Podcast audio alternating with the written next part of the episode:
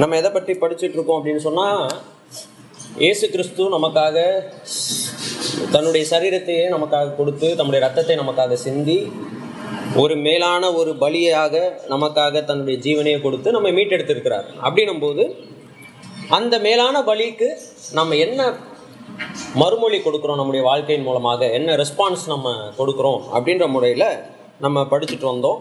அதன் வழியில் நம்ம பார்த்துட்டு வரும்பொழுது நம்ம புரிந்து கொண்ட ஒரு விஷயம். நம்முடைய மறுமொழி வந்து விசுவாசத்தினால் இருக்க வேண்டும். நம்முடைய மறுமொழி வந்து நம்முடைய ரெஸ்பான்ஸ் வந்து எது பெட்டர் ரெஸ்பான்ஸாக இருக்கும் அப்படின்னு சொன்னால் விசுவாச வாழ்க்கை. நாம் கெட்டு போக பின்வாங்குகிறவர்கள் அல்ல ஆத்மா ஈடேற விசுவாசிக்கிறவர்களாக இருக்கிறோம் அப்படின்ற தலைப்பில் விசுவாசம் அப்படிப்பட்ட விசுவாசம் உள்ளவர்களாக வாழ்ந்த தேவனுடைய பிள்ளைகளுடைய வாழ்க்கையிலிருந்து கர்த்தர் நமக்கு கற்றுக் கொடுக்குற பாடங்களையும் நம்ம படிச்சுட்டு வரோம். ஆபேலை பற்றி படித்தோம் ஏனோக்கை பற்றி படித்தோம் போன வாரம் நோவாவை குறித்து படித்தோம். இந்த வாரம் அடுத்து ஒரு மனிதனை குறித்து நம்ம பார்க்க போகிறோம். இந்த மனுஷனை குறித்து எட்டாவது வசனத்திலேருந்து இந்த மனுஷனும் இவனுடைய குடும்பத்தை குறித்து எட்டாவது வசனத்திலிருந்து இருபத்தி ரெண்டாவது வசனம் வரைக்கும் இருக்கிறது. சரிங்களா? ஆனால் இப்போ நம்ம எல்லாவற்றையும் இப்பொழுது இன்றைக்கே ப படித்து நம்ம இது பண்ண முடியாது. ஸோ கொஞ்சம் கொஞ்சமாக நம்ம படிக்கலாம். முதல்ல எட்டாவது வசனத்திலிருந்து பத்தாவது வசனம் வரைக்கும் இப்பொழுது வாசிக்கலாம். எட்டுலேருந்து பத்து வரைக்கும் வாசிக்கலாம். எபிரேயர் பதினோராவது அதிகாரம் எட்டுலேருந்து பத்து வரை வாசிக்கலாம். விசுவாசத்தினாலே அது அதே தான் விசுவாசத்தினாலே ஆபிரகாம் தான் சுதந்திரமாக பெறப்போகிற இடத்திற்கு போகும்படி அழைக்கப்பட்ட போது கீழ்ப்படிந்து தான் போகும் இடம் இன்னதென்று அறியாமல் புறப்பட்டு போனான். விசுவாசத்தினாலே அவன் வாக்குத்தத்தம் பண்ணப்பட்ட தேசத்திலே பரதேசியைப் போல சஞ்சரித்து அந்த வாக்குத்தத்தத்திற்கு உடன் சுதந்திரராகிய ஈசாக்கோடும் யாக்கோக்கோடும் கூடாரங்களில் குடியிருந்தான் ஏனெனில் தேவன் தாமே கட்டி உண்டாக்கின அஸ்திபாரங்கள் உள்ள நகரத்துக்கு அவன் காத்திருந்தான். போதும். இங்கே ஒரு ஆச்சரியமான ஒரு விசித்திரமான மனிதர்களை குறித்து பார்க்கிறோம். இப்படிப்பட்ட மனிதர்களை வந்து நீங்கள் வாழ்க்கையில் சந்திக்கவே முடியாது. இந்த பூமியில் வந்து இப்படிப்பட்ட மனுஷங்க இருக்கிறாங்களான்றது இருக்கலாம். இல்லாமல் நம்ம கர்த்தர் வந்து எல்லா இடத்துலையும் மீதியானவர்களை வைத்திருக்கிறார். இந்த மாதிரி மனுஷர்கள்லாம் இருக்கலாம். இப்போ கூட இருக்கலாம். தெரியாது. ஆனால் நிச்சயமாக வந்து இவருடைய வாழ்க்கையை நீங்கள் ஆபரகாம் நமக்கு நல்லா கரைச்சி குடித்த மனுஷன். பட் ஆனால் அவருடைய வாழ்க்கையில் கொஞ்சம் நம்ம ஆழமாக யோசிச்சு அங்கங்கே பார்த்தோம்னா நம்ம எதை பற்றியெல்லாம் யோசிக்க மாட்டோமோ அதை பற்றியெல்லாம் இங்கே எபிரேயர்கள் நிருபத்தின் எழுத்தாளர் வந்து இங்கே நமக்கு வந்து சொல்லியிருக்கிறார். நம்ம ஆபராமுடைய லைஃப்பில் எதை பற்றியெல்லாம் பார்ப்போம்? நார்மலாக ஆப்ராமுடைய லைஃப்பை எடுத்துக்கிட்டிங்கன்னா நீங்கள் எதை பற்றிலாம் பார்ப்போம்? வயசான காலத்தில் குழந்தை பிறந்தது பார்ப்போம். அப்புறம் ஆகாரை வந்து கல்யாணம் பண்ணதை பார்ப்போம். அப்புறம் எகிப்துக்கு போயிட்டு அவங்க மனைவியை வந்து மனைவி இல்லைன்னு சொல்லி சொன்னதை பார்ப்போம். அப்புறம் அப்படி ஆ ஈசாக்கருடைய பிறப்பை பற்றி பார்ப்போம். அதுக்கப்புறம் அவருடைய திரளான சொத்து தன்னுடைய மனைவியை மனைவி இல்லைன்னு சொன்னது நிமித்தமாக வந்த திரளான சொத்தை கொண்டு வந்துட்டு ஆபரகமும் லோத்தும் பிரிஞ்சதை பார்ப்போம். அப்புறம் ஈசாக்கு பலி கொடுத்த விஷயங்களை கண்டிப்பாக நம்ம பார்ப்போம். அது மறக்க முடியாத ஒரு விஷயம். இந்த மாதிரி பல விஷயங்களை வந்து நம்ம ஆபரகமுடைய வாழ்க்கையில் பார்ப்போம். ஆனால் அதை பற்றியெல்லாம் எதுவுமே சொல்லல இந்த இடத்துல. ஆபரகமுடைய இன்ட்ரடக்ஷன் வந்து எப்படி இருக்குது அப்படின்னா ரொம்ப விசித்திரமான ஒரு இன்ட்ரடக்ஷனாக இருக்கிறது. ஃபஸ்ட்டு நம்ம பார்க்குறோம் தேவன் ஆபரகாமை அழைத்தார்னு பார்க்குறோம். தேவன் ஆபரகாமை என்ன பண்ணார்? அழைத்தார் அழைத்தார். தேவன் ஆபரகாமை அழைத்த அந்த இடம் வேதாகமத்தில் எங்கே இருக்கிறது? ஆதி ஆமாம் பன்னெண்டு அப்போ சிலர் ஏழு. வேற? இதோ எப்ரேர் பதினொன்று சரி ஆபரகாமை தேவன் அழைத்த இடம் வந்து ஆதியாமத்தில் இல்லை. ஆபரகாமை தேவன் புறப்பட்டு போக சொன்ன இடம் தான் ஆதியாமத்தில் இருக்குது. அது வந்து ரெண்டாவது டைம் ஆபரகாமை தேவன் சந்தித்து போக சொல்லி சொல்லுகிறார். போக சொல்லி சொல்வது என்பது அழைப்பு கிடையாது. வான்னு சொல்லி சொல்றதுக்கு பேர் தான் என்னது? அழைப்பு. நான் என் வீட்டில் வந்து இன்னைக்கு விசேஷம் இருக்குது. என் வீட்டுக்கு நீ வான்னு சொல்றது என்னது? அழைப்பு. உங்க வீட்டில் வந்து அன்னைக்கு காலையில் உக்காந்துட்டு இன்னும் எங்க வீட்டுக்கு நீ போகாம இருக்கிறியே போ அப்படின்னு சொன்னா அது என்னது இல்ல? அழைப்பு இல்லை. நான் சொல்ல வர்றது புரியுதா இல்லையா? ரெண்டுத்துக்கு வித்தியாசம் இருக்கு. சரிங்களா? இது ரெண்டுத்தையுமே தேவன் வந்து ஆபராம் என்ன செய்யறாரு பண்றாரு. வானும் கூப்பிடுறாரு. ஒரு கட்டத்தில் போய் அங்கே உட்காந்துட்டு நீ போகணும் என்ன செய்கிறார்? சொல்கிறார் நம்ம இப்போ வான்னு சொல்கிற சொல்கிற இடத்துல நம்ம பார்க்கும் பொழுது அப்போஸ்தல நடவடிக்கைகளுக்கு வரலாம் அப்போஸ்தல நடவடிக்கைகள் ஏழாவது அதிகாரத்துக்கு வாங்க. அந்த இடத்துக்கு வாசிக்கலாம் நம்ம. அப்போஸ்தல நடவடிக்கைகள் ஏழாவது அதிகாரம். ரெண்டாவது வருஷத்துலேருந்து வாசிங்க. அதற்கு அவன். சகோதரரே. பிதாக்களை கேளுங்கள். நம்முடைய பிதாவாகிய ஆபிரகாம் காரானூரிலே குடியிருப்பதற்கு முன்னமே ஆ மெசபதோமியா நாட்டிலே இருக்கும் இருக்கும்போது மகிமையின் தேவன் அவனுக்கு தரிசனமாகி நீ உன் தேசத்தையும் உன் இனத்தையும் விட்டு புறப்பட்டு. நான் உனக்கு காண்பிக்கும் தேசத்துக்கு வா என்றார். அப்பொழுது அவன் கல்தேர் தேசத்தை விட்டு புறப்பட்டு காரான் காரானூரிலே வாசம் பண்ணினான். அவனுடைய தகப்பன் மரித்த பின்பு அவ்விடத்தை விட்டு நீங்கள் இப்பொழுது குடியிருக்கிற தேசத்திற்கு அவனை அழைத்து கொண்டு வந்து குடியிருக்கும்படி செய்தார். இதிலே ஒரு அடி நிலத்தை ஆகிலும் அவனுடைய கையாட்சிக்கு கொடாமல் இருக்கையில் ம். அவனுக்கு பிள்ளை இல்லாது இருக்கும்போது ம். உனக்கும் உனக்கு பின்வரும் உன் சந்ததிக்கும் இதை சுதந்திரமாக தருவேன் போதும். அஞ்சாவது வசனத்தை மறுபடி வாசிங்க. ஏன்னா அதை பற்றி தான் இப்போ எபிரேயர்கள் நிருபத்தில் சொல்லியிருக்கு. அதை தான் நம்ம படிக்க போகிறோம் ஆ வாசிங்க. இதிலே ஒரு அடி நிலத்தை அதாவது இஸ்ரவேல் ஜனங்கள் வாழ்ந்து கொண்டிருக்கிற கானான் தேசத்திலே ஒரு அடி கூட ஆபரகாமுடைய ஆபிரகாமுடைய கையில கொடுக்கல. என்ன செய்யல? கொடுக்கல. அந்த நிலத்தின் பத்திரத்தையோ அந்த நாட்டினுடைய சொத் எந்த ஒரு அத்தாட்சி ஒரு அடி கூட உனக்கு இது இந்த தேசத்துல ஒரு அடி இத்தனை சதுரடி உனக்கு அப்படின்னு சொல்லி கர்த்தர் என்ன செய்யல? ஆபிரகாமுக்கு கொடுக்காமல் ஆபிரகாமே தேவன் என்ன செய்தார்? அழைத்தார். அதை தான் நம்ம வந்து இங்கே எபிரேயர்கள் நம்ம வந்துடுவோம் அங்கே போட்டிருக்கு பாருங்க. அவன் புறப்பட்டு போகும்போது அவன் எங்கே போகிறான் என்பதை அறியாமல் என்ன செய்தான்? புறப்பட்டு போனான். நிறைய பேர் சொல்லுவாங்க ஆபிரகாம் ஆபிரகாமை தேவன் அழைக்கும் போது தேவன் யார் என்றே ஆபிரகாமுக்கு என்ன செய்யாது? தெரியாது. அவன் கல்தேயருடைய தேசத்திலே வாழ்ந்து கொண்டிருந்தபடியால் அவனும் அவன் தகப்பனாரும் என்ன செய்து கொண்டிருந்தார்கள் என்றால் விக்கிரகங்களை ஆராய்த்து வந்தார்கள். அதற்கு அவங்க எடுக்கிற வசனம் வந்து யோசுவா சொல்லுவாரு நீங்கள் நதிக்கு அப்பால் இருக்கும் பொழுது என்ன பண்ணீங்க?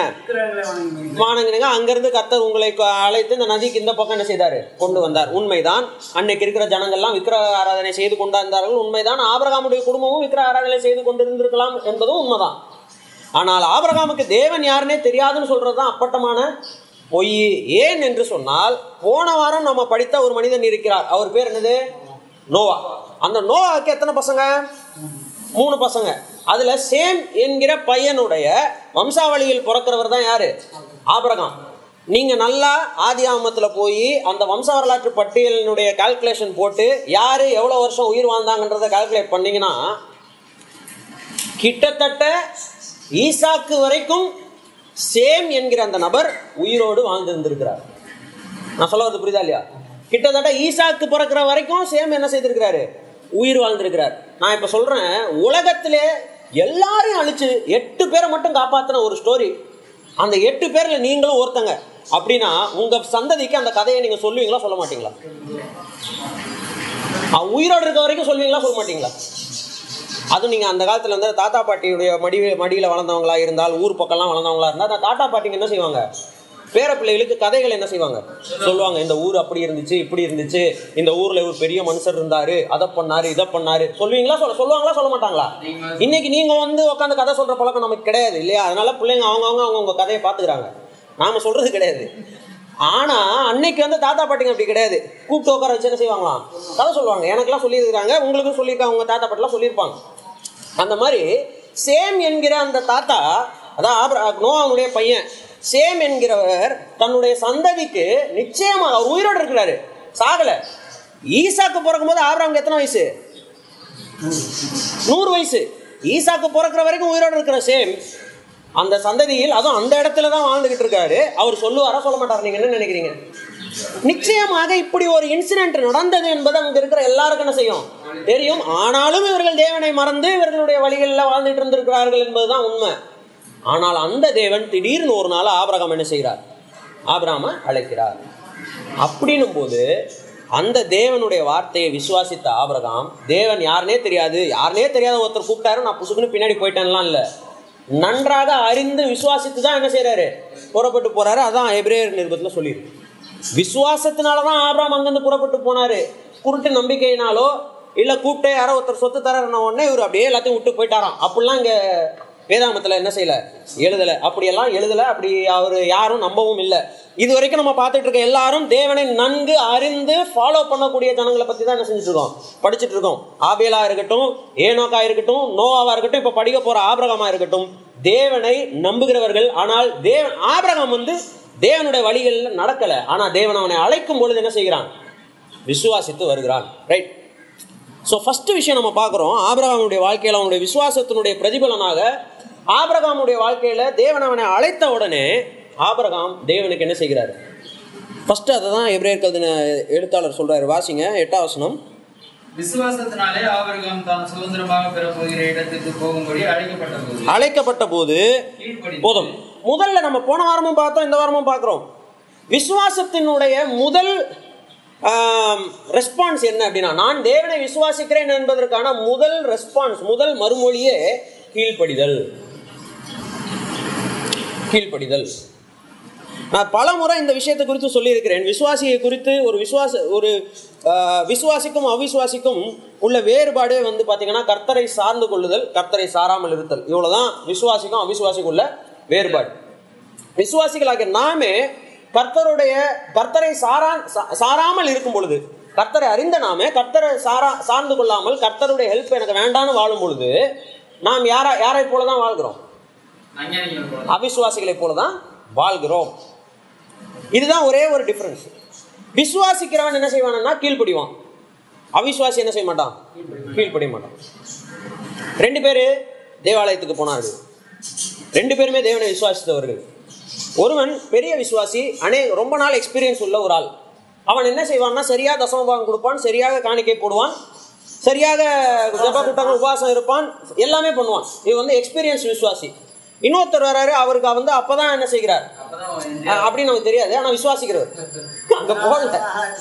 அவர் ஆலயத்துக்கு வராரு அப்புறம் விசுவாசிக்காம வரமாட்டாரு. நம்பி தான் வராரு. அவர் எப்போ விசுவாசம் ஆரம்பிச்சாருன்னு நமக்கு தெரியாது. ஆனா ஒரு விஷயம் மட்டும் உண்மை. அவர் விசுவாசிக்கிறார் அந்த இடத்துல விசுவாசிக்கிறார். அந்த முன்னாடி வந்தவன் அந்த இடத்துல என்ன செய்யல? விசுவாசிக்கல. இது ரெண்டு பேரும் அவங்களுடைய சொல் அவங்க சொல்லல காமிக்கிறாங்க.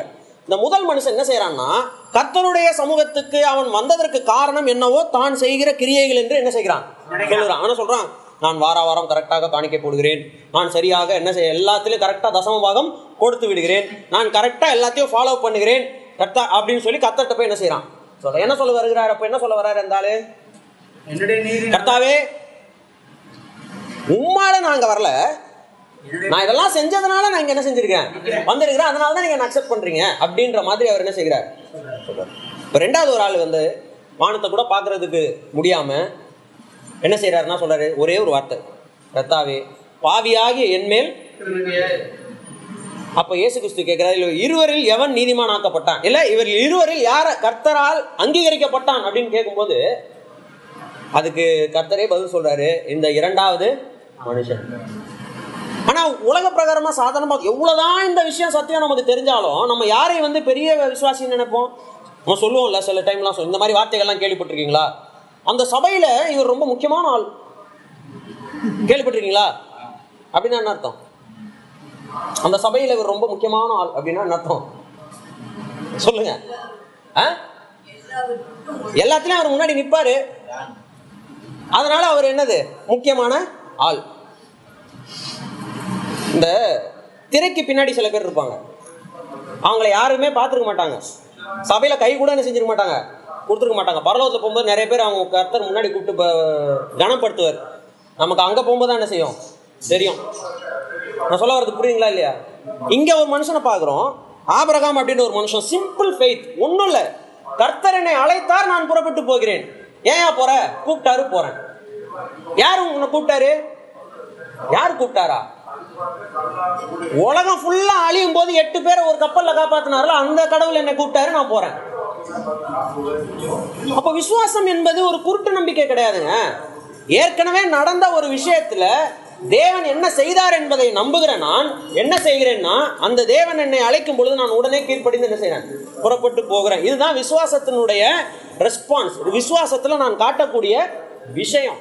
புதிய பாட்டிலையும் நீங்க இந்த மாதிரி மனுஷர்களுடைய வாழ்க்கையை நம்ம பார்க்குறோம். உதாரணத்துக்கு நீங்கள் பார்த்தீங்க அப்படின்னு சொன்னால் ஏசு கிறிஸ்து இந்த பூமிக்கு வந்த பிறகு ஞானஸ்தானம் எடுத்துடுறாரு. ஞானஸ்தானம் எடுத்துக்க கொஞ்சம் அதுக்கப்புறம் என்ன நடக்குது அப்படின்னு சொன்னால் யோவான் ஸ்நானகன் சொல்கிறார் இதோ உலகத்தின் பாவத்தை சுமந்து தீர்க்கிற தேவ ஆட்டுக்குட்டி. அப்படின்னா என்ன அர்த்தம்? எந்த ஆட்டுக்குட்டியை பற்றி நம்ம வேதாகமத்தில் ஆதியாகமத்துல ஆபரகாம் சொல்லியிருக்கிறாரோ அந்த ஆட்டுக்குட்டி தேவனால் பார்த்து கொள்வார் கர்த்தர் தமக்கான ஆட்டுக்குட்டியை பார்த்து கொள்வார்னு யெகோவா ஈரேன்னு சொல்லி சொன்ன ஆபரகாமனுடைய வார்த்தையை பிடிச்சிக்கிட்டு இங்க யோவான் சொன்னாங்க சொல்றாரு. அந்த ஆட்டுக்குட்டி இவர்தான் அப்படின்ன உடனே யோவானுக்கு இருந்த ரெண்டு சீசர்கள் என்ன செஞ்சாங்க போயிட்டாங்க. அப்படின்னா என்ன அர்த்தம்? விசுவாசம். அப்ப என்ன விசுவாசாங்க வேதாகமத்தில் எழுதி இருக்கிறவர் இவர்தான்.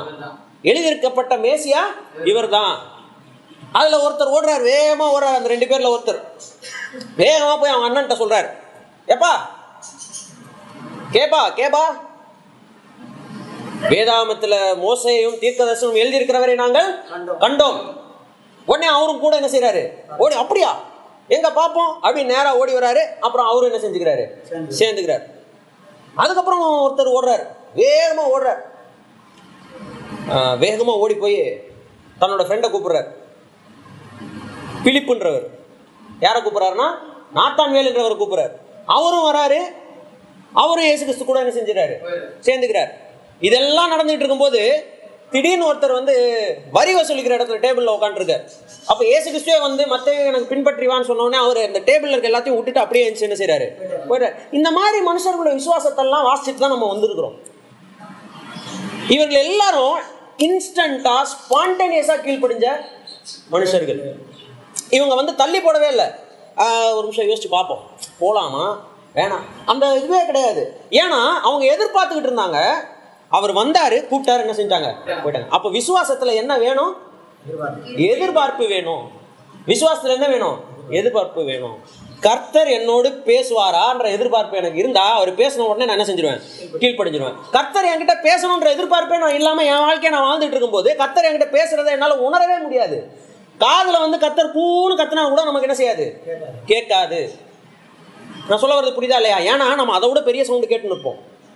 இந்த உலகம் வந்து பயங்கரமான சவுண்டுகளை நம்முடைய காதுகளை போட்டுட்டு இருக்கும்போது கர்த்தருடைய சவுண்டு நமக்கு என்ன செய்யாது? இடி முழக்கம் போல கேட்டாலும் நமக்கு என்ன செய்யாது? கேட்காது. ஆனா கர்த்தர் இடத்தில் பேச வேண்டும் என்கிற எதிர்பார்ப்போடு வாழ்ந்து கொண்டு இருக்கிற எப்படியாவது கர்த்தர் என்கிட்ட இந்த இப்படி இவ்வளவு பெரிய தேவன் என்றைக்காவது என்னை அழைப்பாரா என்னைக்காவது என்கிட்ட பேசுவாரான்ற எதிர்பார்ப்போடு இருக்கிற ஒரு மனுஷன் தான் அவர் கூப்பிட்ட உடனே என்ன செய்வான்? புறப்பட்டு போ. நான் சொல்ல வர்றது புரியுங்களா இல்லையா? அப்படிப்பட்ட ஒரு விசுவாசத்தை தான் இந்த ஆபிரகாமுடைய வாழ்க்கையில நம்ம என்ன செய்றோம்? பார்க்கிறோம். அப்படிப்பட்ட ஒரு கீழ்ப்படிதல் தான் ஆபிரகாம் இடத்துல நம்ம பார்க்கிறோம். ஐயோ இவர் கூப்பிட்டு நம்ம போனோம்னா நம்ம சோழி முடிஞ்சுது. அப்படின்னு நினைக்கிற ஒரு கீழ்ப்படிதல். அல்ல. இவர் கூப்பிட்டு நம்ம போகலன்னா நம்ம கதை கந்தல் அப்படின்னு நினைக்கிற ஒரு கீழ்ப்படிதல் இந்த இடத்துல நம்ம பார்க்கல. அப்படிப்பட்ட கீழ்ப்படிதலை குறித்து வேதாமத்தில் நம்ம பார்க்குறோம். அப்படிப்பட்ட கீழ்ப்படிதலை குறித்தும் வேதாமத்தில் நம்ம பார்க்குறோம். அப்படிப்பட்ட கீழ்ப்படிதல் ஃபஸ்ட்டு ஆரம்பத்தில் அப்படி வேண்டா வெறுப்பாக வந்தவங்க பிற்பாடு தேவனை அறிந்து கொண்டு தேவனோடு வாழ்ந்தவங்களையும் பார்க்குறோம். அந்த மாதிரி ஆட்களையும் என்ன செய்கிறோம் பார்க்குறோம்.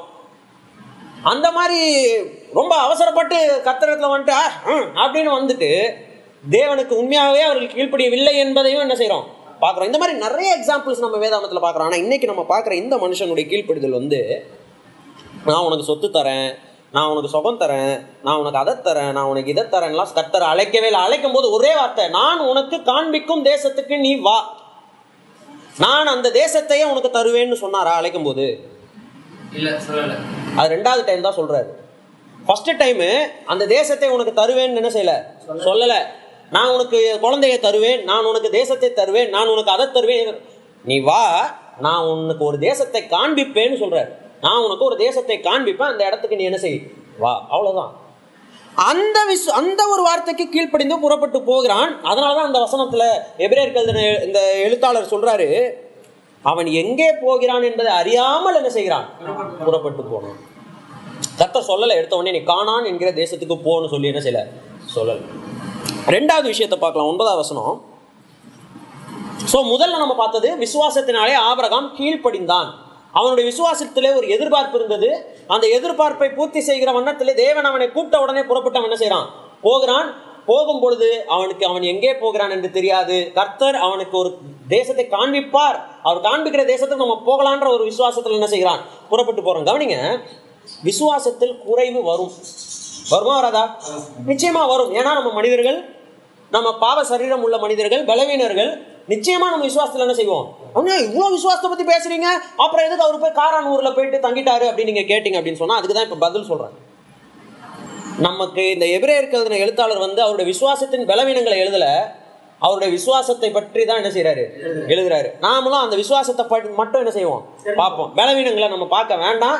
அதை கர்த்தரே நமக்கு இந்த இடத்துல எழுதாத போது நம்ம போய் அதை நோண்ட வேண்டாம். ஸோ செகண்ட் பை ஃபெய்த் ஒன்பதாம் வசனம் விசுவாசத்தினாலே எபிரேயர் பதினொன்று ஒன்பது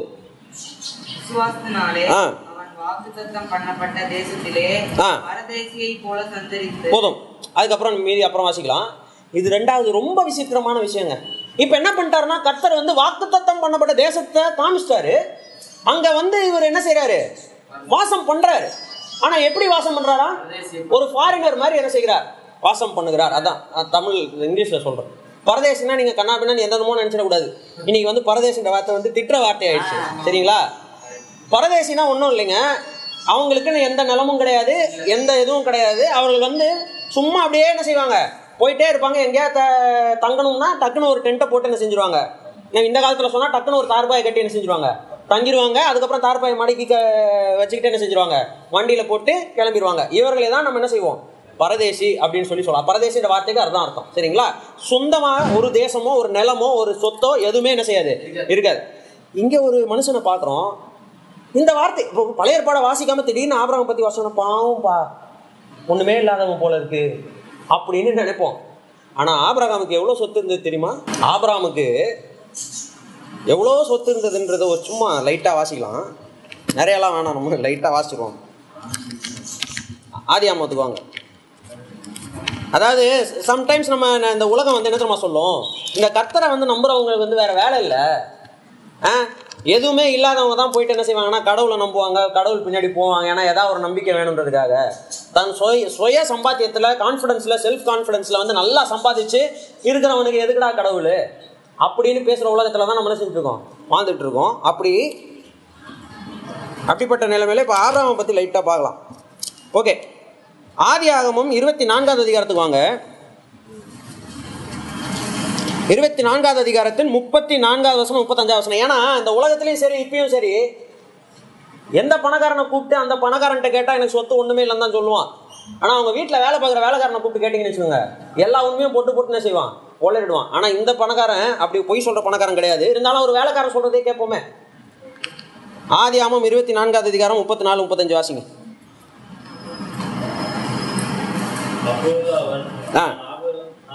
இப்போ ஆபிரகாமின் வேலைக்காரன் சொல்லுகிறார். நான் ஆபிரகாம் நான் ஆபிரகாமுடைய ஊழியக்காரன். கர்த்தர் என் எஜமானை மிகவும் இருக்கிறார். அவர் சீமானா இருக்கிறார். ஓகே அவர் சீமானா இருக்கிறார்.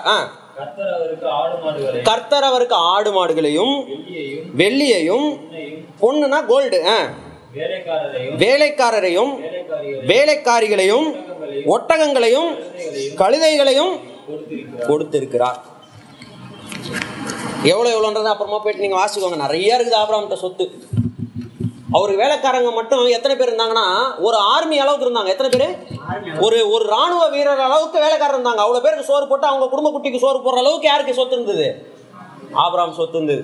அப்பனா இன்னைக்கு அம்பானி கட்டியிருக்கிற இருபத்தஞ்சு ஸ்டோரியா இருபத்தெட்டு ஸ்டோரியா அந்த வீடு கூட ஆபராமுக்கு பத்தாது. அவ்வளவு பெரிய செல்வ சீமான். நான் சொல்ல வரது புரியுதா இல்லையா? இன்னைக்கு இருக்கிற அம்பானி அம்பானி எல்லாம் ஆபிரகாமுக்கு முன்பாடி என்னதான் தூசு. அவ்வளோ பெரிய செல்வ சீமான் கத்தர் இதுதான்டா உனக்கு நிலம் இதுதான் உனக்கு தேசம். அதாவது ஆபிரகாமுக்கு நிலத்தை கொடுக்கல கத்தர் ஒரு வீட்டை கட்டிக்கோன்னு. தேசத்தை கொடுத்தாரு நாடை கொடுத்தாரு. நான் சொல்ல வரது புரியுதா இல்லையா? அப்போ எவ்வளோ பேர் அவனுடைய வாழ்க்கை. ஆனால் அவன் வந்து என்ன பண்ணானாமா?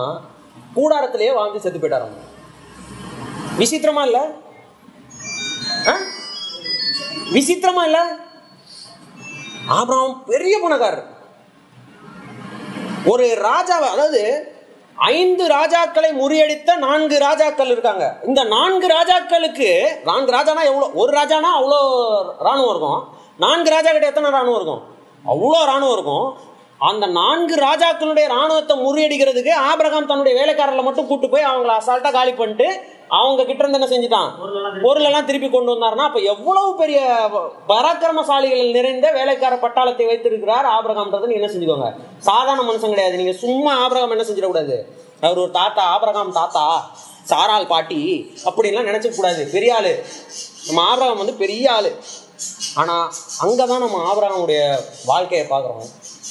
இவ்வளவு சொத்து இருந்தாலும் ஆபரகாமுடைய அறிக்கை என்னவா இருந்ததுன்னா நான் ஒரு பரதேசி. அவருடைய எண்ணம் அவருடைய மைண்ட் செட் என்னவா இருந்ததுன்னா சொந்தமா ஒரு ஒரு செங்கல் கூட என்ன செய்யல? வச்சு ஒரு வீட்டை கட்டவே இல்லை. அஸ்திபாரம் தோண்டவே இல்லை. அவர் கூடாரத்துக்கு வேணா குழி தோண்டியிருப்பாரு.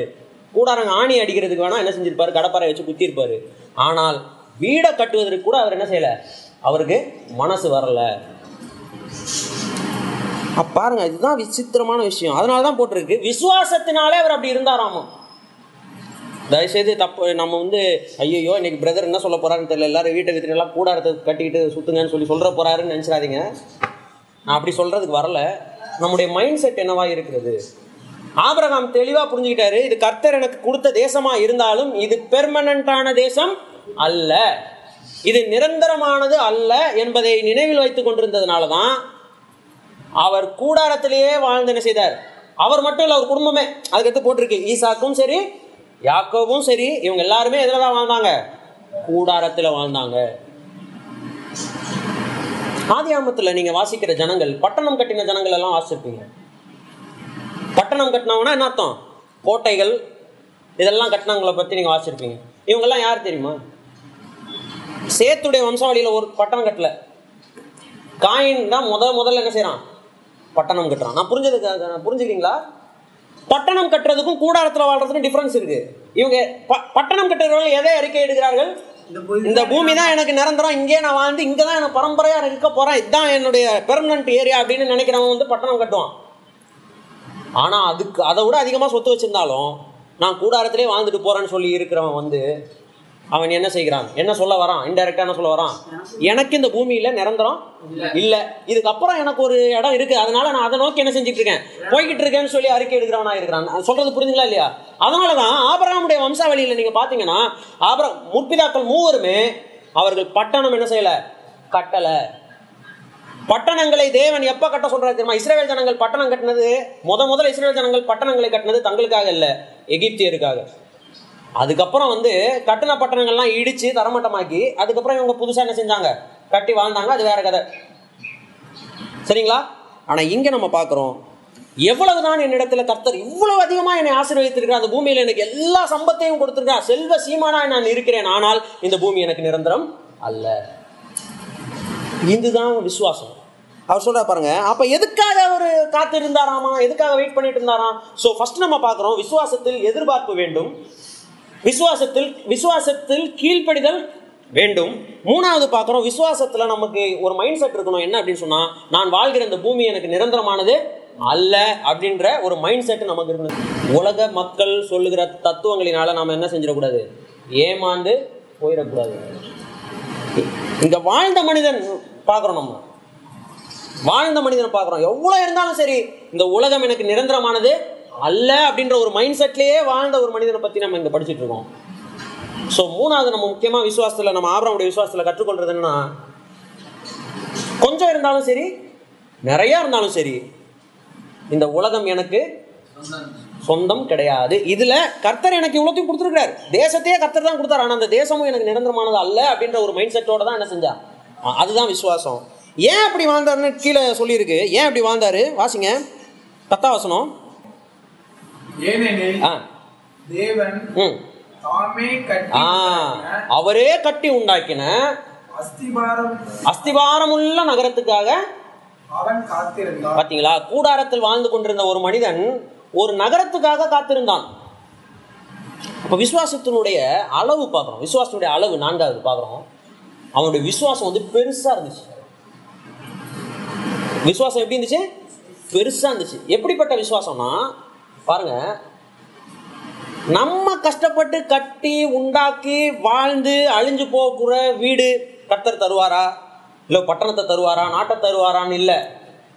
தேவன் தாமே ஒரு நகரத்தை உண்டாக்குனா எப்படி இருக்கும்? இந்த பூமி இப்படி இருக்குது. தேவனே ஒரு நகரத்தை உண்டாக்குனா அந்த நகரம் எப்படி இருக்கும்? எவ்வளவு பெர்மனண்டா இருக்கும்? எவ்வளோ அழியாததாக இருக்கும்? அப்படிப்பட்ட ஒரு நகரத்துக்காக நான் என்ன செய்கிறேன் காத்திருக்கிறேன். ஸோ விசுவாசத்தினுடைய அளவு பார்க்குறோம். அது மிக பெருசாக இருக்குது. அதான் வில்லியம் கேரி அப்படின்ற ஒரு மிஷினரி இந்தியாவுக்கு வந்தார்.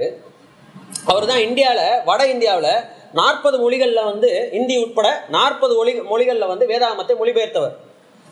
அவர் சொல்லுவார் தேவனிடத்திலிருந்து பெரிய காரியங்களை எதிர்பாருங்கள். தேவனுக்காக பெரிய காரியங்களை செய்வீர்கள். நான் என்ன சொல்ல வரேன் புரியுதா? தேவன் கிட்ட இவர் என்ன எதிர்பார்த்தாரு ஆபிரகாமு?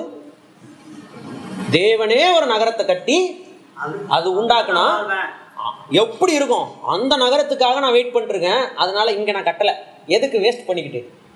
என் காசை வந்து வேஸ்ட்டாக நகரம் கட்டுறதுக்கும் வீடு கட்டுறதுக்கும் நான் வேஸ்ட் பண்ணுறல ஏன்னா நிறைய தேவைகள் இருக்குது. நிறைய வேலைக்காரங்க இருக்காங்க வேலைக்காரிகள் இருக்காங்க. அவங்க பிள்ளைங்க இருக்கிறாங்க இவங்களுக்குலாம் சோறு போடணும். ஆடு மாடுகளை வந்து இது பண்ணணும். அவருக்கு எந்த இடத்துல பூமியை தேவன் வச்சிருக்கிறாரோ அந்த இடத்துல விவசாயம் பண்ணணும். அதுக்கு பண்படுத்தணும் பாதுகாக்கணும் மக்களுக்கு இது பண்ணணும் பூமியை ஆரோக்கியமாக வச்சுக்கணும். தேவனுடைய ஜனங்கள் எல்லாருமே பார்த்தீங்கன்னா பூமியை பற்றி நல்ல கேர் பண்ணவங்க நான் அவங்க வாழ்ந்த பூமியை நல்லா கேர் பண்ணிக்கிட்டாங்க. விவசாயம் பண்ணவங்களா இருந்தாங்க. அந்த பூமியை வந்து மாசுபடாமல் பார்த்துக்கிற ஜனங்களா இருந்தாங்க. தேவனுடைய ஜனங்களை பற்றி பார்க்கலாம். அவங்க வாழ்ந்த பூமியை நேசித்தார்கள். ஆனால் அவர்கள் வாழ்ந்த பூமியை தங்களுக்கு சொந்தம்னு அவங்க என்ன செஞ்சுக்கல? நினைக்கல. அதனால தான் ஈசாக்கால அவ்வளோ விளைச்சல் வந்துச்சான் கஷ்டப்பட்டு கிணறு தோண்டுவாராம் தண்ணி வந்துருமா? இன்னொருத்தன் வந்து சொல்லுவான் இது ஏன் கிணறுன்னு? வேணா விட்டு போயிடுவாராம். முடியுமா உங்களால? ஒரு கிணறு தோண்டுங்க நீங்க. அது மோட்டார் வச்சு தோண்டுங்க. அதை இன்னொருத்தன் வந்துட்டு இது ஏன் கிணறுன்னு சொல்லிட்டு நீங்க விட்டு போய்விங்க ஆனால் ஈஸா விட்டு போயிட்டார். ஏன்னா ஏன்னா அவருக்கு ஆபராகமுடைய விசுவாசம். இது ஆஃப்டர் ஆல் ஒரு கிணறு. நமக்கு பெரிய சிட்டியே இருக்குது. கர்த்தர் என்ன செய்கிறாரு அவரே கட்டி என்ன செய்கிறாரு அதுதான் விசுவாசம். விசுவாசத்தின் அளவு பார்க்குறோம் கடைசியில் பார்க்குறோம். விசுவாசத்தினுடைய ரொம்ப முக்கியமான குணாதிசயம் என்னன்னா காத்திருத்தல். கீழே இதுக்கு இதை விட சூப்பராக கீழே ஒன்று போட்டு என்ன போட்டுருன்னா இவங்களாம் காத்திருந்தாங்களாம் கடைசி வரைக்கும் கிடைக்கலையாம் செத்து போயிட்டாங்களாம் அப்படியே. ஏன்னா அவங்க காத்திருந்தது இந்த பூமியில அல்ல. அதுக்கப்புறம் அவங்களுக்கு கிடைக்க போற வாழ்க்கைக்காக காத்திருந்தாங்க. அதனால தான் சாகும்போது சந்தோஷமா என்ன செஞ்சாங்க? யாருமே சாகும்போது தான் பிள்ளைங்களை கூப்பிட்டு எப்பா நான் காத்திருந்து காத்திருந்து பார்த்தேன். கடைசி வரைக்கும் கத்தர் அந்த நகரத்தை தரல. அதனால நீயாவது ஒரு நகரத்தை கட்டி என்ன செஞ்சிரு வாழ்ந்துரு அப்படின்னு தன் பிள்ளைகளுக்கு சொல்லலை. ரிக்ரெட் பண்ணியிருந்தாங்கன்னா சொல்லியிருப்பாங்க. அவங்க சொல்லலை அவங்க பிள்ளைங்களும் அதே மாதிரி தான் வாழ்ந்தாங்க. அதுதான் அங்கே விஷயம். ஆனால் இவங்க எல்லாருமே குறை உள்ளவங்க இவங்க வாழ்க்கையில் நிறைய குறைகளை நீங்கள் வேதாமத்தில் படிக்கலாம். அவங்க வாழ்க்கை எப்படி வாழ்ந்தாங்களோ அப்படியே எழுதியிருக்கு. அவங்க பொய் சொன்னது எழுதியிருக்குது. அவங்க அசிங்க அசிங்கப்பட்டது எழுதியிருக்குது. அவங்க விபச்சாரம் பண்ணாங்கன்னா அதுவும் எழுதியிருக்குது. அவங்களுடைய குறைவுகள் எல்லாமே எழுதியிருக்குது. அவங்க பேராசப்பட்டாங்கன்னா அதுவும் எழுதியிருக்குது. அவசரப்பட்டது எழுதி இருக்குது கோபப்பட்டது எழுதியிருக்குது. சண்டை போட்டது எழுதியிருக்குது. அடித்தது எழுதியிருக்குது. பிடிச்சது எழுதியிருக்குது. அநியாயமாக செய்த சில விஷயங்கள் எழுதியிருக்குது. எல்லாருமே இருக்குது. ஆனாலும் கர்த்தர் எதை பார்க்குறாருன்னா உங்களை விசுவாசத்தை தான் என்ன செய்கிறாரு இதை இயேசு கிறிஸ்துடைய வாழ்க்கையில் சொல்லி நான் முடிச்சிடுறேன். சீஷர்கள் இயேசு கிறிஸ்துட்ட வந்து கதறாங்க. ஏசு கிறிஸ்து தூங்கிட்டு இருக்காரு. என்ன பண்ணிருக்காரு? தூங்கிட்டு இருக்காரு. எங்க தெரியுமா? படகுல.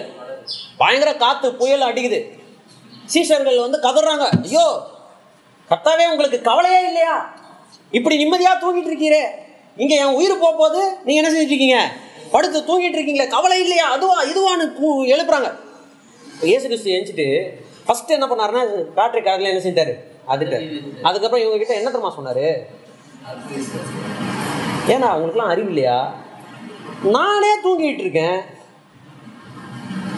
நானே தூங்கிட்டு கூட சேர்ந்து படுத்து தூங்காம நீ என்ன நீ இது பண்ணிக்கிட்டு இருக்கீங்க? ஆ? அப்படியெல்லாம் கேட்கல. ஏன்டா தூங்குற என்ன எழுப்புறனும் கேட்கல. அவர் என்ன பார்த்தார் தெரியுமா? ஒவ்வொருத்தருடைய லைஃப்ல ஏசு கிறிஸ்து விசு ஏசு கிறிஸ்து எதை தேடுகிறார்னா விசுவாசத்தை தேடுகிறார். அதனால தான் சொல்றாரு அற்ப விசுவாசிகளே ஏன் இவ்வளோண்டு விசுவாசம் வச்சிருக்கிறீங்க? கொஞ்சம் பெருசாக தான் வையுங்களேன் ஆபரகாமுடைய விசுவாசம் எப்படி இருந்துச்சு? பெருசா விஸ்தாரமானது. அவருடைய எதிர்பார்ப்பு பெருசு அவருடைய விசுவாசம் பெருசு. அதனால அவர் விசுவாசித்த நாட்கள் அவர்களுடைய விசுவாசித்த அளவும் பெருசா இருந்தது. அவர் விசுவாசித்த நீளமும் பெருசா இருந்தது. ஏன்னா அவர் சாகுற வரைக்கும் விசுவாசிச்சுட்டே இருந்தார். எதுக்காக? அந்த அஸ்திபாரம் உள்ள பெர்மனண்டான நகரத்துக்காக விசுவாசிக்கிட்டே இருந்தார். ஆனால் இன்றைக்கு தேவனுடைய பிள்ளைகளாகிய நாம் நிறைய முறை நம்ம என்ன செஞ்சிடும் நம்முடைய வாழ்க்கையில் வந்து எதிர்பார்த்து எதிர்பார்த்து சோர்ந்து போகிறோம் நம்ம எதிர்பார்க்கறது நமக்கு கிடைக்கலன்னா உடனே என்ன செஞ்சிடறோம் சோர்ந்து போகும் அது பல விதங்கள்ல இருக்கும். நாம் எதிர்பார்க்கறதுலாம் நமக்கு கர்த்தர் கொடுக்க மாட்டார். நமக்கு எது தேவையோ அது மட்டும் தான் கர்த்தர் செய்வார்? தருவார். சில நேரம் நமக்கு எது தேவைன்றது எப்போ தேவைன்றதும் கர்த்தருக்கு தெரியும். நம்ம நினைக்கலாம் இப்போ எனக்கு தேவைன்னு. உண்மையாமே அது தேவையாக தான் இருக்கும். ஆனால் கர்த்தருக்கு தெரியும் எது எப்போ கொடுத்தா அவனுக்கு கரெக்டாக இருக்கும்னு என்ன செய்யும்? தெரியும். அப்போ கொடுப்பார். ஸோ விசுவாசத்தில் என்னென்ன நம்மக்கிட்ட தேவைன்னா எதிர்பார்ப்பு தேவை கீழ்ப்படிதல் தேவை இந்த பூமி எனக்கு சொந்தமானது அல்ல அப்படின்ற ஒரு எண்ணம் நமக்கு தேவை. அப்புறம் கர்த்தர் மேல வச்சிருக்கிற விசுவாசத்தினுடைய அளவு பெருசா இருக்கணும். எதிர்பார்த்துக்கிட்டே இருக்கணும் கர்த்தருடைய மேல வச்சிருக்க விசுவாசத்தின் அளவு பெருசாக தேவை. அப்புறம் ரொம்ப முக்கியம் கடைசியில இருக்குது நீளமும் எவ்வளோ நீளமா கர்த்தர் இழுத்துட்டு போனாலும் நான் என்ன செய்வேன்? அந்த ஒரு காத்திருத்தலும் தேவை. மோசையினுடைய வாழ்க்கையை நீங்க எடுத்துக்கலாம். மோசையை வந்து நூத்தி இருபது வருஷம் என்ன செஞ்சாரு? வாழ்ந்தாரு. அதை நீங்க மூணு நாற்பதா என்ன செஞ்சுக்கலாம்? பிரிச்சுக்கலாம். ஜஸ்ட் நாற்பது வருஷம் தான் அவர் லீடராக இருந்தார். ஆனால் அந்த நாற்பது வருஷம் லீடராக இருக்கிறது கத்தர் அவர் எண்பது வருஷம் சுத்த வச்சார். அப்போது நீளம் பார்த்தீங்களா? நீளம் பார்த்தீங்களா? சொல்ல வருது புரியுதுங்களா இல்லையா? உலகக்கோப்பை கிரிக்கெட்ல கடைசி பால்ல தோனி ஒரு சிக்ஸ் அடிப்பான். கரெக்டுங்களா அந்த ஒரு சிக்ஸுக்காக ஒரே ஒரு சிக்ஸ் தான் ஒரு செகண்ட்ல முடிஞ்சிடும் அந்த ஒரு சிக்ஸுக்காக அவன் எவ்வளவு உழைப்பு போட வேண்டியிருக்கு? எத்தனை வருஷம் உழைக்க வேண்டியது இருக்கு எத்தனை போட்டி விளையாட வேண்டியது இருக்கு நான் சொல்ல வர்றது புரியுதா இல்லையா? இப்போ உலகத்திலேயே நார்மலாக ஒரு உயர்வு வர்றதுக்கு அவ்வளோ உழைப்பு அவ்வளோ இது தேவைப்படும் போது நித்திய வாழ்க்கையை மனதில் வைத்து நித்திய கண்ணோட்டத்தோடு வாழ்கிற நமக்கு கொஞ்சம் நம்ம என்ன செய்யணும்? நம்முடைய விசுவாசத்தில் வந்து காத்திருத்தல் அவசியம். மிக மிக அவசியம். அது ரொம்ப நீளமாக இருந்தாலும் இழுத்துக்கிட்டே போனாலும் நம்ம என்ன செய்யணும்? காத்திருக்கணும். அது விசுவாசத்தின் அளவை பொறுத்தது. விசுவாசத்தின் அளவு எதை பொறுத்ததுன்னா எதிர்பார்ப்பை பொறுத்தது தேவனிடத்திலிருந்து எதிர்பார்த்துக்கிட்டே இருங்க. நிச்சயமாய் தேவன் உங்களை சந்திப்பார்.